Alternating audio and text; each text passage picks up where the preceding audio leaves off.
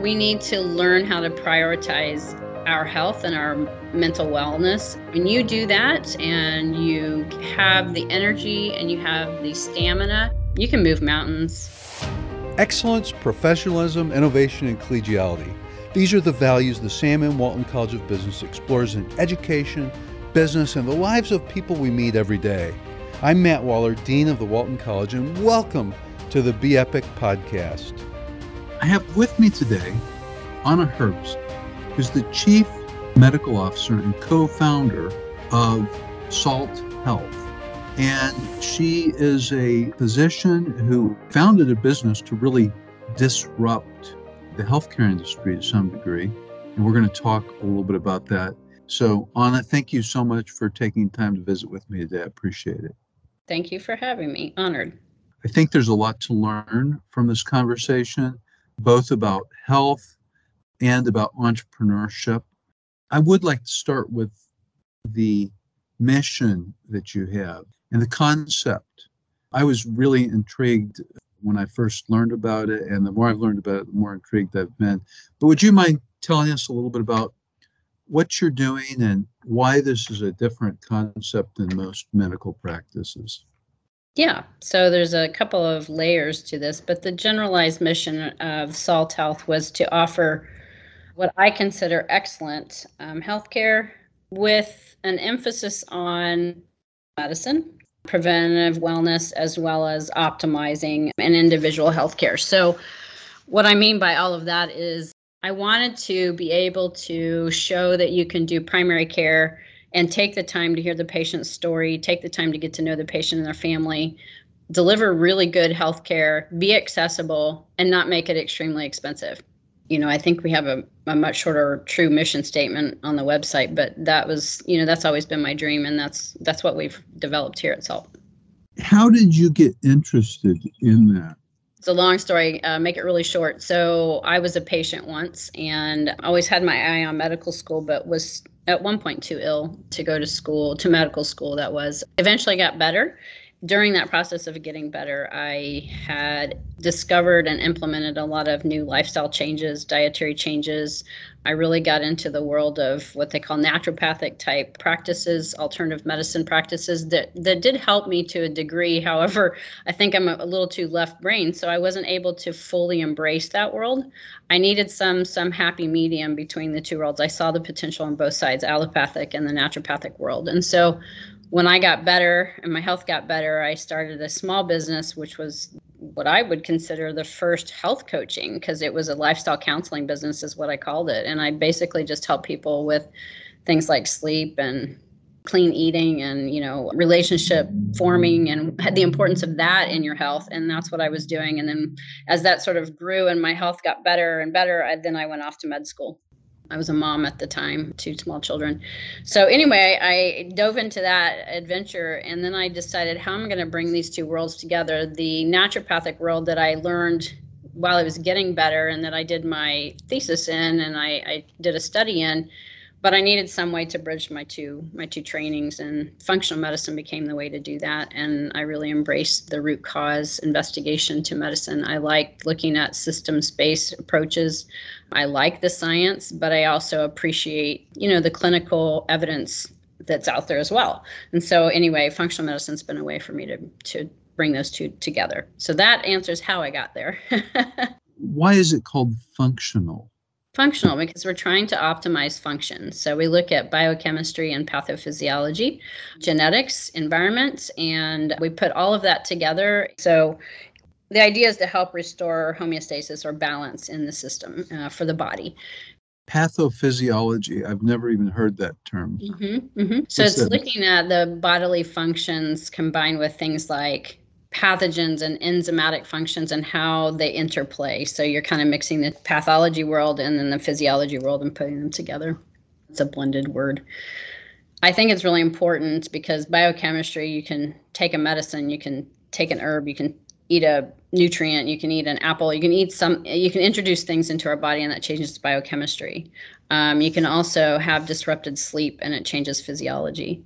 So I think all of those things work together. And then when you combine it with, you know, genetics and genomics and epigenetics and all of those new things that are on the on the forefront of medicine you can really start to individualize the approach to your patient so when you went to the doctor you know in an ideal world they would say you're deficient in these things and if you had this your systems would work better and because you had this genomic variant it interferes with this system so we want to add this to make that work better and so you would leave and say man that was so personalized that's functional medicine. You mentioned sleep.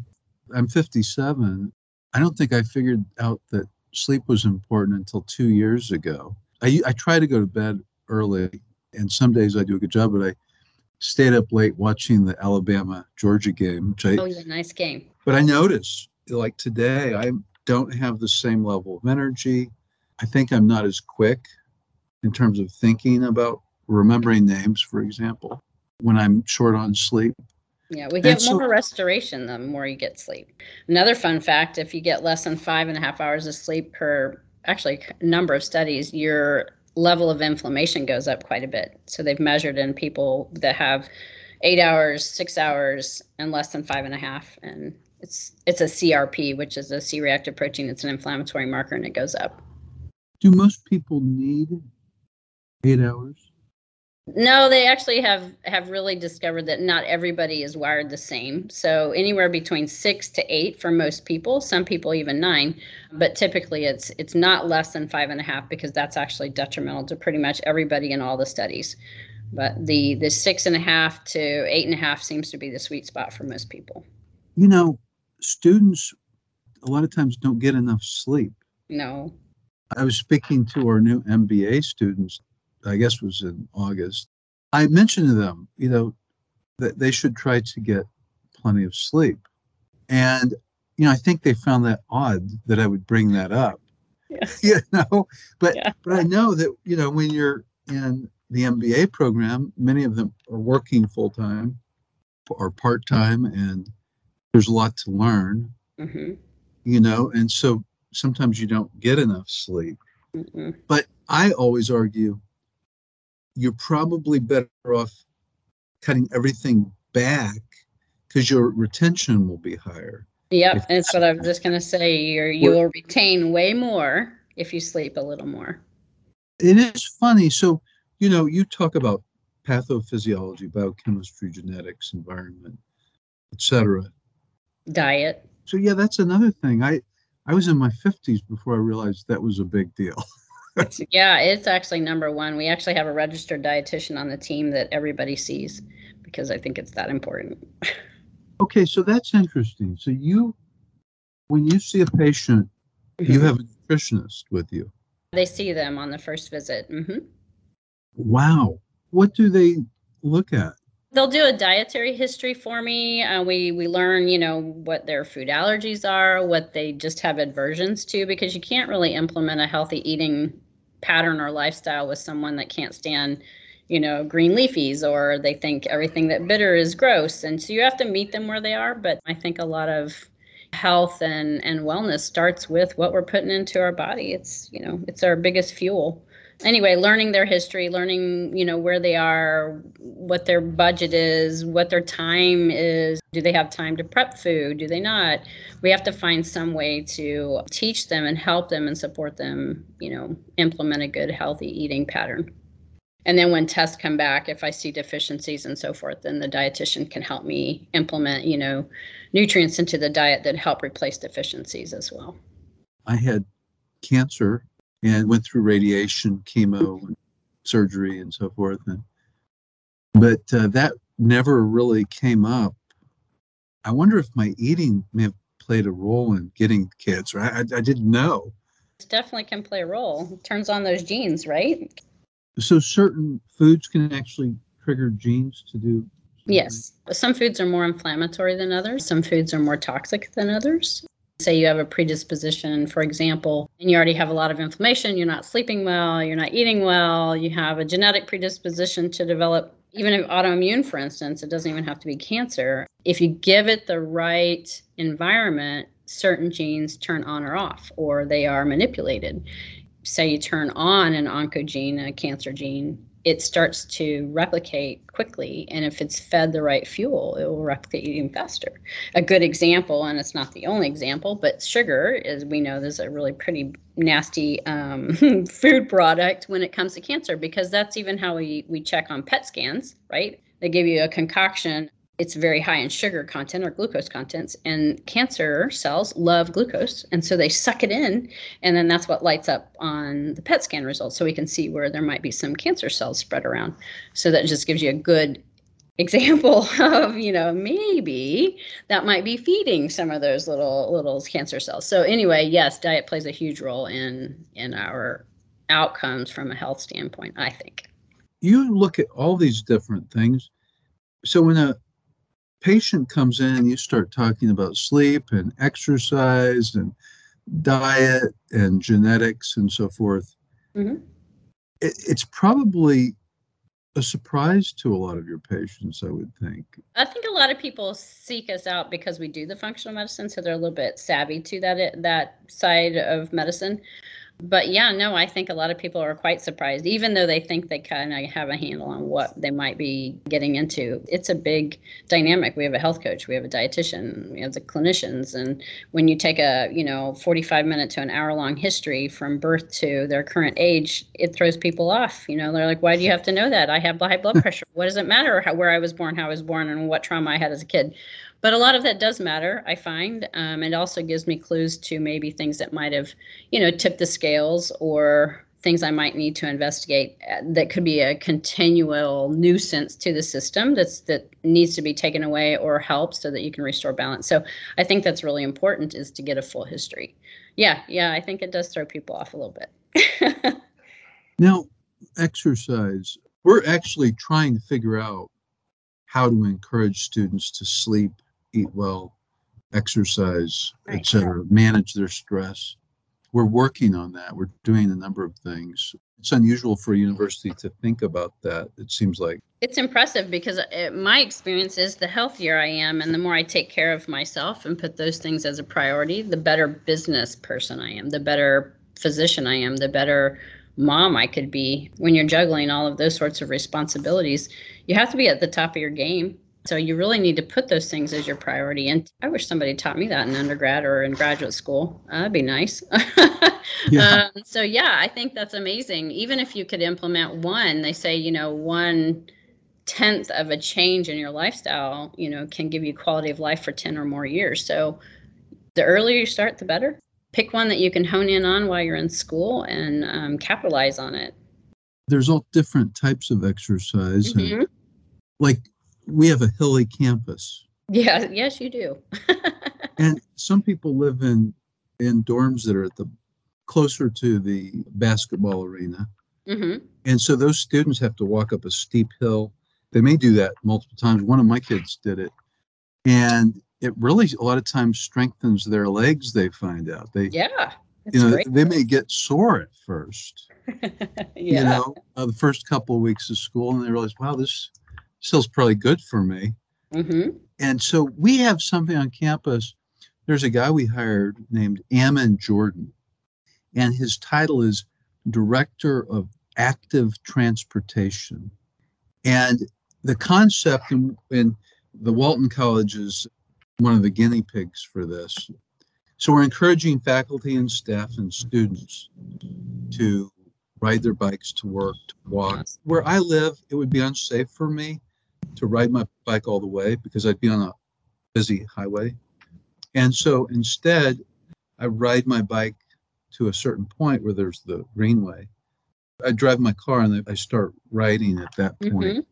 And so it's only seven miles then to get here, which isn't a ton. And I don't I don't try to go super fast. I'm just trying to enjoy being outside.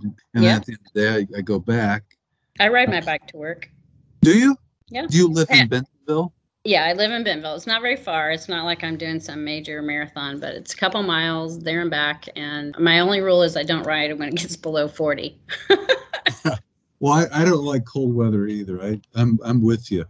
I don't like that at all. It's a little bit, you know, it's nice. And like you said, if they could add that in, walking around campus, going upstairs instead of taking the elevator, it all adds up. right next to the business school complex here, we have the largest parking garage in the state of Arkansas. It's called the Harmon Garage. People pay a lot of money to park there. It's expensive, including students. I mean, this thing's nine stories high. It doesn't look like it because it's built into the ground, the hill.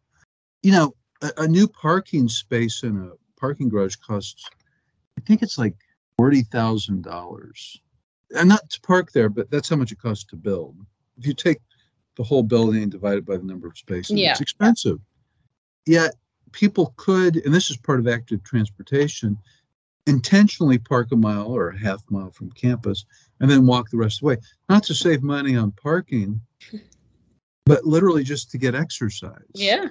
Yeah, you know good. you do save money on parking it's well worth it but but you get the exercise but that's part of active transportation we have outings sometimes where faculty and staff for example after work we might ride our bikes on a seven mile path and go somewhere and just have a visit with one another it's a way to spend time together and to get to know people but Yeah, also to be more active that's great. yeah. I think these are all really amazing things. What a blessing for the students to have people that are looking out for their well being. My other tip for future entrepreneurs and business folks alike would be meditation or deep breathing every day or some kind of downtime uh, 10, 15, 20 minutes downtime. Slow that cortisol, slow that fight or flight that we all run around in. I really think that's been something I've started since residency. And it's been something I do very consistently. Should it be in the beginning of the day, in the middle of the day, at the end of the day? What's So it depends on who you are and what you've read. I find that twice a day works. I do it in the morning and then I do it midday. And I do about 15 minutes each time, 18 minutes sometimes in the afternoon. But they say that if you can do it at least once a day, you'll lower the cortisol. Um, a lot of us have that. We're overstimulated with caffeine. We're, you know, going 90 miles an hour. We've got five things on our, you know, data planner. We've got people calling us. Even when we're walking and exercising nowadays, we're we're texting and we're planning and we really never take a second to let that fight or flight stuff settle down and so we have much more chronic high blood pressure at an early age. We we find we have a lot more pain. We don't sleep well because we're eh. and then when you finally lay down at night to sleep half the time your brain is downloading. So that causes some problems too as well. So anyway i, I think deep breathing or what i call nap or just sitting out in nature or just being quiet nothing stimulating no phone no talking no tv i really think that's important as well I want to talk just briefly about your business. Mhm. Functional medicine is not typical around here. I've never seen it or been around it. And yet you opened a practice in Bentonville called Salt Health. How did you pick salt? It was a conversation. It basically stems from a mineral that's in the earth that's just basic, it's needed for life. That's really where the conversation was stemming. I want something that's just real and foundational and fundamental. And that's why we came up with salt. You started this business. You moved here from another city. Cleveland, I was at Cleveland Clinic. I actually went up there to help them start the first center for functional medicine in the world, actually. In 2015, I was recruited from Oklahoma, where I was in practice doing a combined primary care, family practice, and functional medicine in Oklahoma, in rural Oklahoma, actually, right out of residency. I was there five and a half years, and then I got a call from Cleveland Clinic and they said, Hey, you've been teaching, you've done research, you're doing an insurance based model of family practice and functional medicine. That's what we're trying to do. Could you come up and help us start it? So I did. Wow. How, Yeah. how was that? It was great because part of my passion behind functional primary care is the blending of those two worlds is that we need better research and we need better data driven clinical research and that was one of their primary goals was to do some pretty good studies nih funded studies where they could show that this functional medicine sort of approach to disease could decrease the financial burden on both patients and on insurance companies and on the system in general, but also could provide really great outcomes, long term quality of life outcomes. And so I was really excited to be part of that part. And then I was also excited to go help set up the first, you know, Center for Functional Medicine, which is pretty neat too. So then I took that uh, experience, which was a wonderful experience for me. And then I took my family practice experience that I had in Oklahoma and I decided to blend those and make this model here. And so I was doing just straight functional medicine at Cleveland Clinic.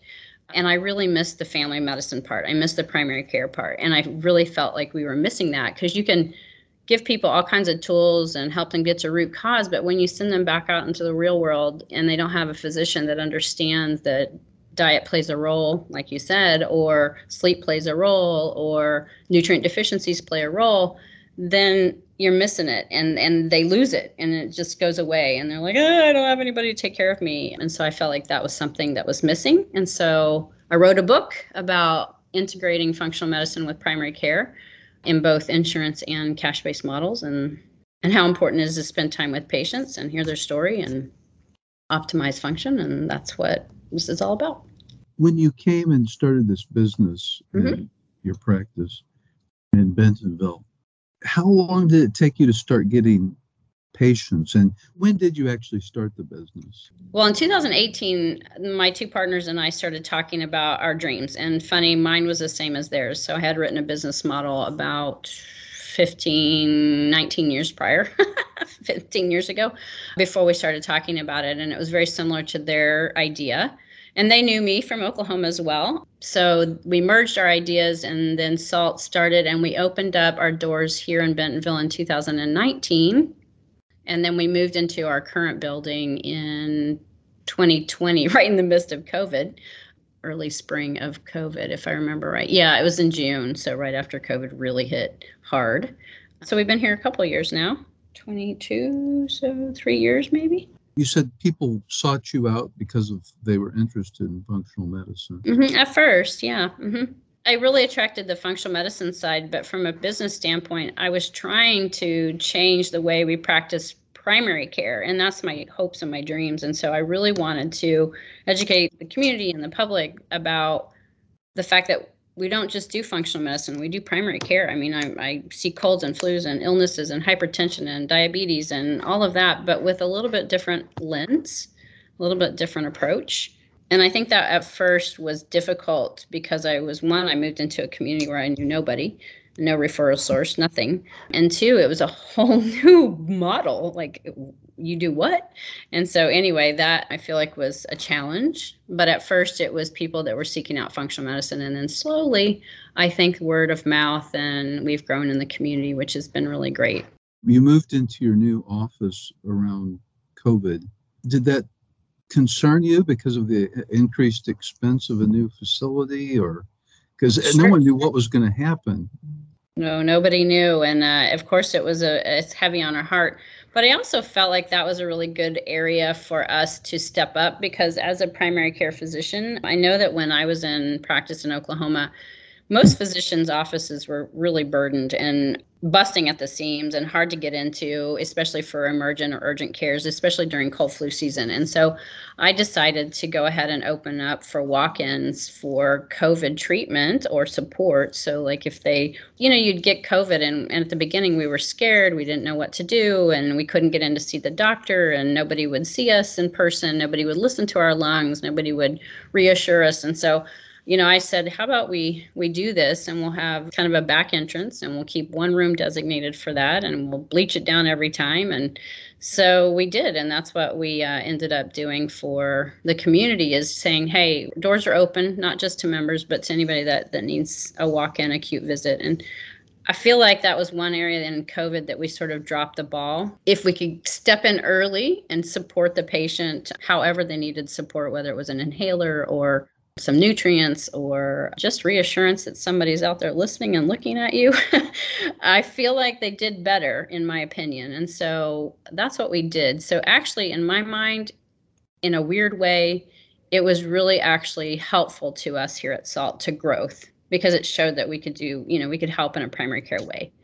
And I want to say COVID's a blessing because it's been kind of a bit of a mess yeah, for most people, sure. but in a way, it was a good growth for us it also helped the team come together and like, hey, we can work together and figure this out. So, from what I understand, you really filled your capacity in Bentonville, from what I've heard. Um, So congratulations. Thank you. Great success.